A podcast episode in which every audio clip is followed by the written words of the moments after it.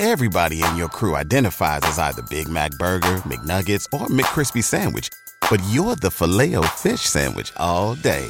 That crispy fish, that savory tartar sauce, that melty cheese, that pillowy bun. Yeah, you get it. Every time. And if you love the filet of fish, right now you can catch two of the classics you love for just $6. Limited time only. Price and participation may vary. Cannot be combined with any other offer. Single item at regular price. Ba da ba ba ba.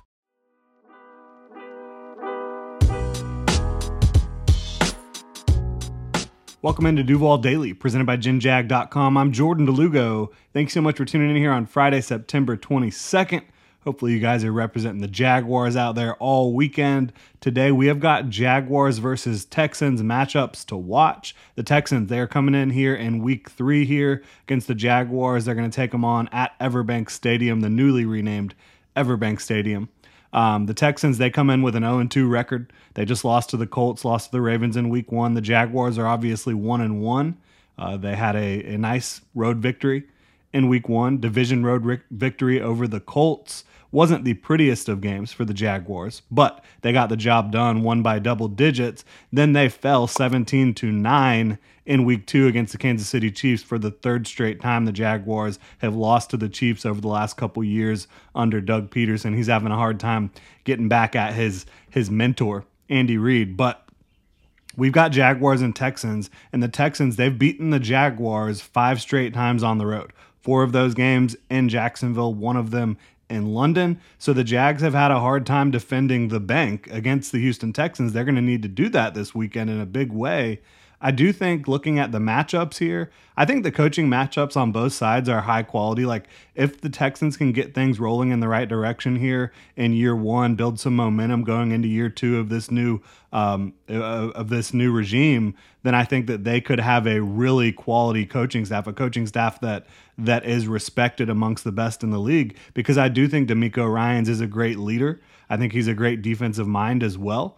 I think his experience playing the game and his ability to communicate and teach his players is top notch on that side of the ball. And I think Bobby Slowik, while I don't know a ton about him, I know the system he's trying to implement. It's a system that has worked throughout the league. It's that Shanahan wide zone system. And obviously, it has grown over the years. It's going to grow and um, change and evolve in Houston as long as Bobby Slowik's there. But um, I think that this is a really good coaching matchup because when you look at what they do on offense with Bobby Slowik, it is a lot of that San Francisco stuff. Obviously, they have diversified the running game the 49ers and a lot of the trees under the 49ers. A lot of the coaches that have come from that system have diversified their running game in recent years just because that's kind of the name of the game. If you're only running outside zone, that teams can kind of scheme that up and and uh, uh, do their best to mitigate that. But if you're running outside zone with inside zone, running some power, some gap, um, all this different stuff, you can really make it difficult for defenses to key on how you're trying to run the football and it can make you more effective. So I think you're going to see that, especially with Dameon Pierce. He's a guy that does really well between the tackles. We'll talk about him here. But I think Bobby Slowik, the way he's able to scheme guys open, the way he's able to get the running game going, um, I think that he's going to be a really good coach in this league, a really good offensive coordinator in this league. And defensively, I mentioned it. They're aggressive, they're fast, they use the wide nine um, when they're trying to get after the quarterback, get those edge rushers out there super wide, make it difficult for your tackles to respond respond to their speed. So I think there is a good matchup on both sides there. But uh, for me, I just don't think that the Texans' personnel, in a lot of ways, is quite on the same level as their coaching right now, especially with all the injuries that they're dealing with on the offensive line and defense. I think that's making it difficult for them really to establish a ton of consistency and put a ton of points on the board on offense when you talk about the offensive line and defensively the injuries in the secondary. They had been without Jimmy Ward. They had been they're probably going to be without Jalen Pitre. They're probably going to be without Denzel Perryman this week, who's their starting linebacker. Um, Derek Stingley had a hamstring injury yesterday in practice, so they're going to be without him as well. So I think there's just a little bit too much attrition on the offensive line and on the defense for them to really hit their stride. And then there's the fact that this is one of the youngest teams in the league, right? You have a rookie quarterback, you have a lot of young players around him on both sides of the ball, brand new head coach and offensive coordinator. So I just don't think the Texans are quite there, but I think that the coaching matchup should be good. I think that this coaching matchup will be really good moving forward. Like if they're able to have a good year one, and a good year one, I think for the Texans is just really moving things in the right direction, knowing that CJ Stroud is your quarterback of the future, feeling like you've got good pieces in Derek Stingley, in Will Anderson, and some of these other guys and um, then going into year two feeling like you can really compete at a much higher level after another draft class, another free agency cycle. But I think the Texans coaching staff is a quality coaching staff, no doubt about it. Um, looking at the pl- players, the personnel, right? I mentioned it in the game preview. Anton Harrison versus Will Anderson. They're going to be lined up against each other a ton. Anton Harrison at right tackle. Will Anderson has been playing almost exclusively on the left side of the defensive line, so he's been going up against that right tackle a ton. These are two first round picks two really high quality, very talented players. Will Anderson, I think, was, for my money, the most talented edge rusher in this class.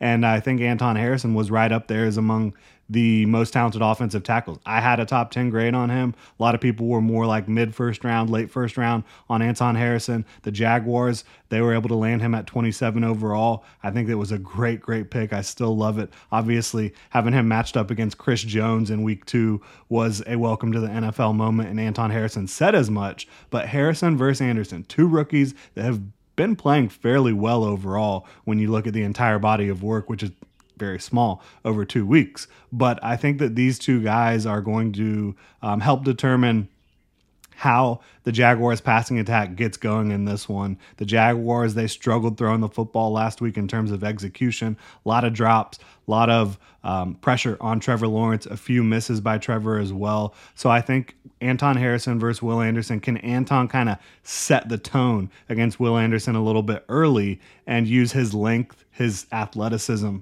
to mitigate Will Anderson's ability to affect Trevor Lawrence in the backfield. I think that's going to be fascinating. I also think on the other side of the ball, Josh Allen and Travon Walker, the Jaguars' top two edge rushers, they need to have a big day versus these tackles. I mean, Laremy Tunsil probably will be back with a knee injury this week, but the Jaguars have seen Laremy Tunsil a lot and they've done some good things against him in the past. On the right side, you do not have Tytus Howard for the Houston Texans. They're going to be without, you know, Tytus Howard. They're without Ken- Kenyon Green. They're without Juice Scruggs. So they've got a lot of injuries on the offensive line. They've got a lot of attrition that's happened. They've tried to uh, replenish their ranks by going out and finding some other guys on other teams, trading for them. But for me, uh, I think that the Jaguars edge rushers, Josh Allen and Travon Walker, should be able to have a really big game in this one. CJ Stroud has been sacked 11 times in two weeks. I know he's a good young quarterback. I think he's going to be a good starter in this league for a long time. And I think he's in a good system to help support. Everybody in your crew identifies as either Big Mac Burger, McNuggets, or McCrispy Sandwich. But you're the filet fish Sandwich all day. That crispy fish, that savory tartar sauce, that melty cheese, that pillowy bun. Yeah, you get it every time. And if you love the filet of fish, right now you can catch two of the classics you love for just $6. Limited time only. Price and participation may vary. Cannot be combined with any other offer. Single item at regular price. Ba da ba ba ba. What he does, but he does not have the offensive line right now. There's just too many injuries up front for the Texans. Josh Allen and Travon Walker, they need to take advantage of that. Uh, they did not get a sack combined last week. They need to go out and get the job done. They need to get pressures on on CJ Stroud and get him to the ground in this one, and it'll help this team uh, win win another football game, another divisional game, try to get to two and zero oh in the division. I'm also looking at the entire defense versus Dameon Pierce, specifically Devin Lloyd. Um, this might not be the same matchup as it was last year in the bank because, again, the offensive line injuries have just really crippled their ability to run the football. The, the Houston Texans, Dameon Pierce has not gotten going so far in 2023. Uh, but this defense that it needs to rally to the ball when Dameon Pierce has the football. They need to tackle, tackle well, be efficient in their tackling. And I think Devin Lloyd needs to help lead that charge. Obviously, you're looking at Foye Oluokun and Roy Robertson Harris. Um, Foley Fatukasi, who, who returned to practice on Thursday, and the edge players to help in that regard. But I think the linebackers have got to get the job done. You know, Foye Oluokun will. You need Devin Lloyd too as well. This is a second year player, a second year starter, a guy that the Jaguars moved back up into the first round to land. I'm a huge fan of his game. I think overall he's played pretty well over the first two weeks. Had a couple mishaps against the Kansas City Chiefs, but I think that could be said about a lot of players on the Jaguars defense overall. Um, and playing the Chiefs is tough. If you're a young player playing against the Kansas City Chiefs offense at linebacker, you're in a tough spot, no doubt about it. I think Devin Lloyd in this game should have a very big impact for the Jaguars, and I, am looking forward to seeing if he can go head to head with uh, Dameon Pierce and get him to the ground. Calvin Ridley versus Shaquill Griffin, Steven Nelson. As I mentioned, Derek Stingley, he's injured. He injured his hamstring in practice yesterday. I do not know how the Texans can cover Calvin Ridley without a Derek Stingley. Get your best offensive player the ball and get back on track on offense. Bottom line. Calvin Ridley should be able to roast this defense. Look, Steven Nelson, he's played pretty well so far. Shaquill Griffin, do I think he can match up well with Calvin Ridley? I do not. I absolutely do not. Uh, you've seen him in Jacksonville. You've seen him in the league for several years now. I don't think that that is a matchup that the Texans can win. I really don't. I think they need a Derek Stingley in this game to try to mitigate, to try to compete with Calvin Ridley. And look, that would be a tough assignment for Derek Stingley in his second season but he has the talent, the athleticism to do it at the very least. I don't think you can say that about Shaquill Griffin or Steven Nelson. And Tavierre Thomas, their starting nickel, he's got a broken hand. I don't think he's going to be playing in this one either. So I think the Jaguars passing attack should really be able to get back on track. And I think you want to get Calvin Ridley the football, get that confidence and chemistry going back with Trevor Lawrence heading into a two week stretch where you're playing football in London against the Falcons and the Bills. So yeah, I definitely want to see Calvin Ridley get going in this one and the Jaguars' entire passing game. I will throw the Texans fans a bone here. I'll say their wide receiver core versus the Jaguars secondary, I think is an interesting matchup because CJ Stroud does have the ability to get these guys the ball if he has time in the pocket. And Nico Collins, Tank Dell, Robert Woods, they popped off last week against the Colts. There's no doubt about it. Now, for me, I think popping off against the Colts secondary is not the most impressive thing in the world to do because I think it's by far the worst secondary in the NFL right now. A lot of that is based on attrition. You know, Stephon Gilmore went to Dallas. You have your suspension, uh, your your guy that got suspended, your other starter last year that got suspended, who was your second best corner. So you lost your top two guys. Then you go, you draft Juju Brents. He's unable to play at a high level right now. You draft Darius Rush. You released him. This is one of the worst secondaries you will see um, in the NFL bar none, the, the Indianapolis Colts is. So for me, popping off against them, especially in the second half when you're down by a lot, is not all that impressive, but I do like these players individually. Nico Collins is a big, big ball winner, a guy who has been really effective over the middle of the field so far uh, this year. Tank Dell, super quick, fast, twitchy. He's a guy that gets open, creates separation. And then Robert Woods, he's steady as he goes, does everything you want of a uh, veteran wide receiver, a guy that can do the dirty work for you, can do a lot for you, especially in a Shanahan style offense that Bobby Slowik is running. So, I think the Jaguars secondary is up to the task. I really do. They've played very well this year. I think when you look at Tyson Campbell and Darious Williams on the outside, they're they've been fantastic overall. And then you also look at uh, what Tre Herndon is doing in the nickel, and Andre Cisco being a real ball hawk in the middle. Rayshawn Jenkins played lights out last week. Can he continue that type of performance? We'll see how it goes, but I do think it'll be interesting to watch to see if these Texans receivers are really taking a step forward or if they just kind of popped off in a favorable matchup against the Colts in week two. We'll see. I'll be honest with y'all though, there is no reason that the Jags should not win this game with relative ease. And it should be a three phase win. You do not have to be ready for the playoffs towards the end of September here. You don't. But if you're a good team, you just got punched in the mouth in week two at home, you have another opportunity to show out in front of your home crowd this weekend.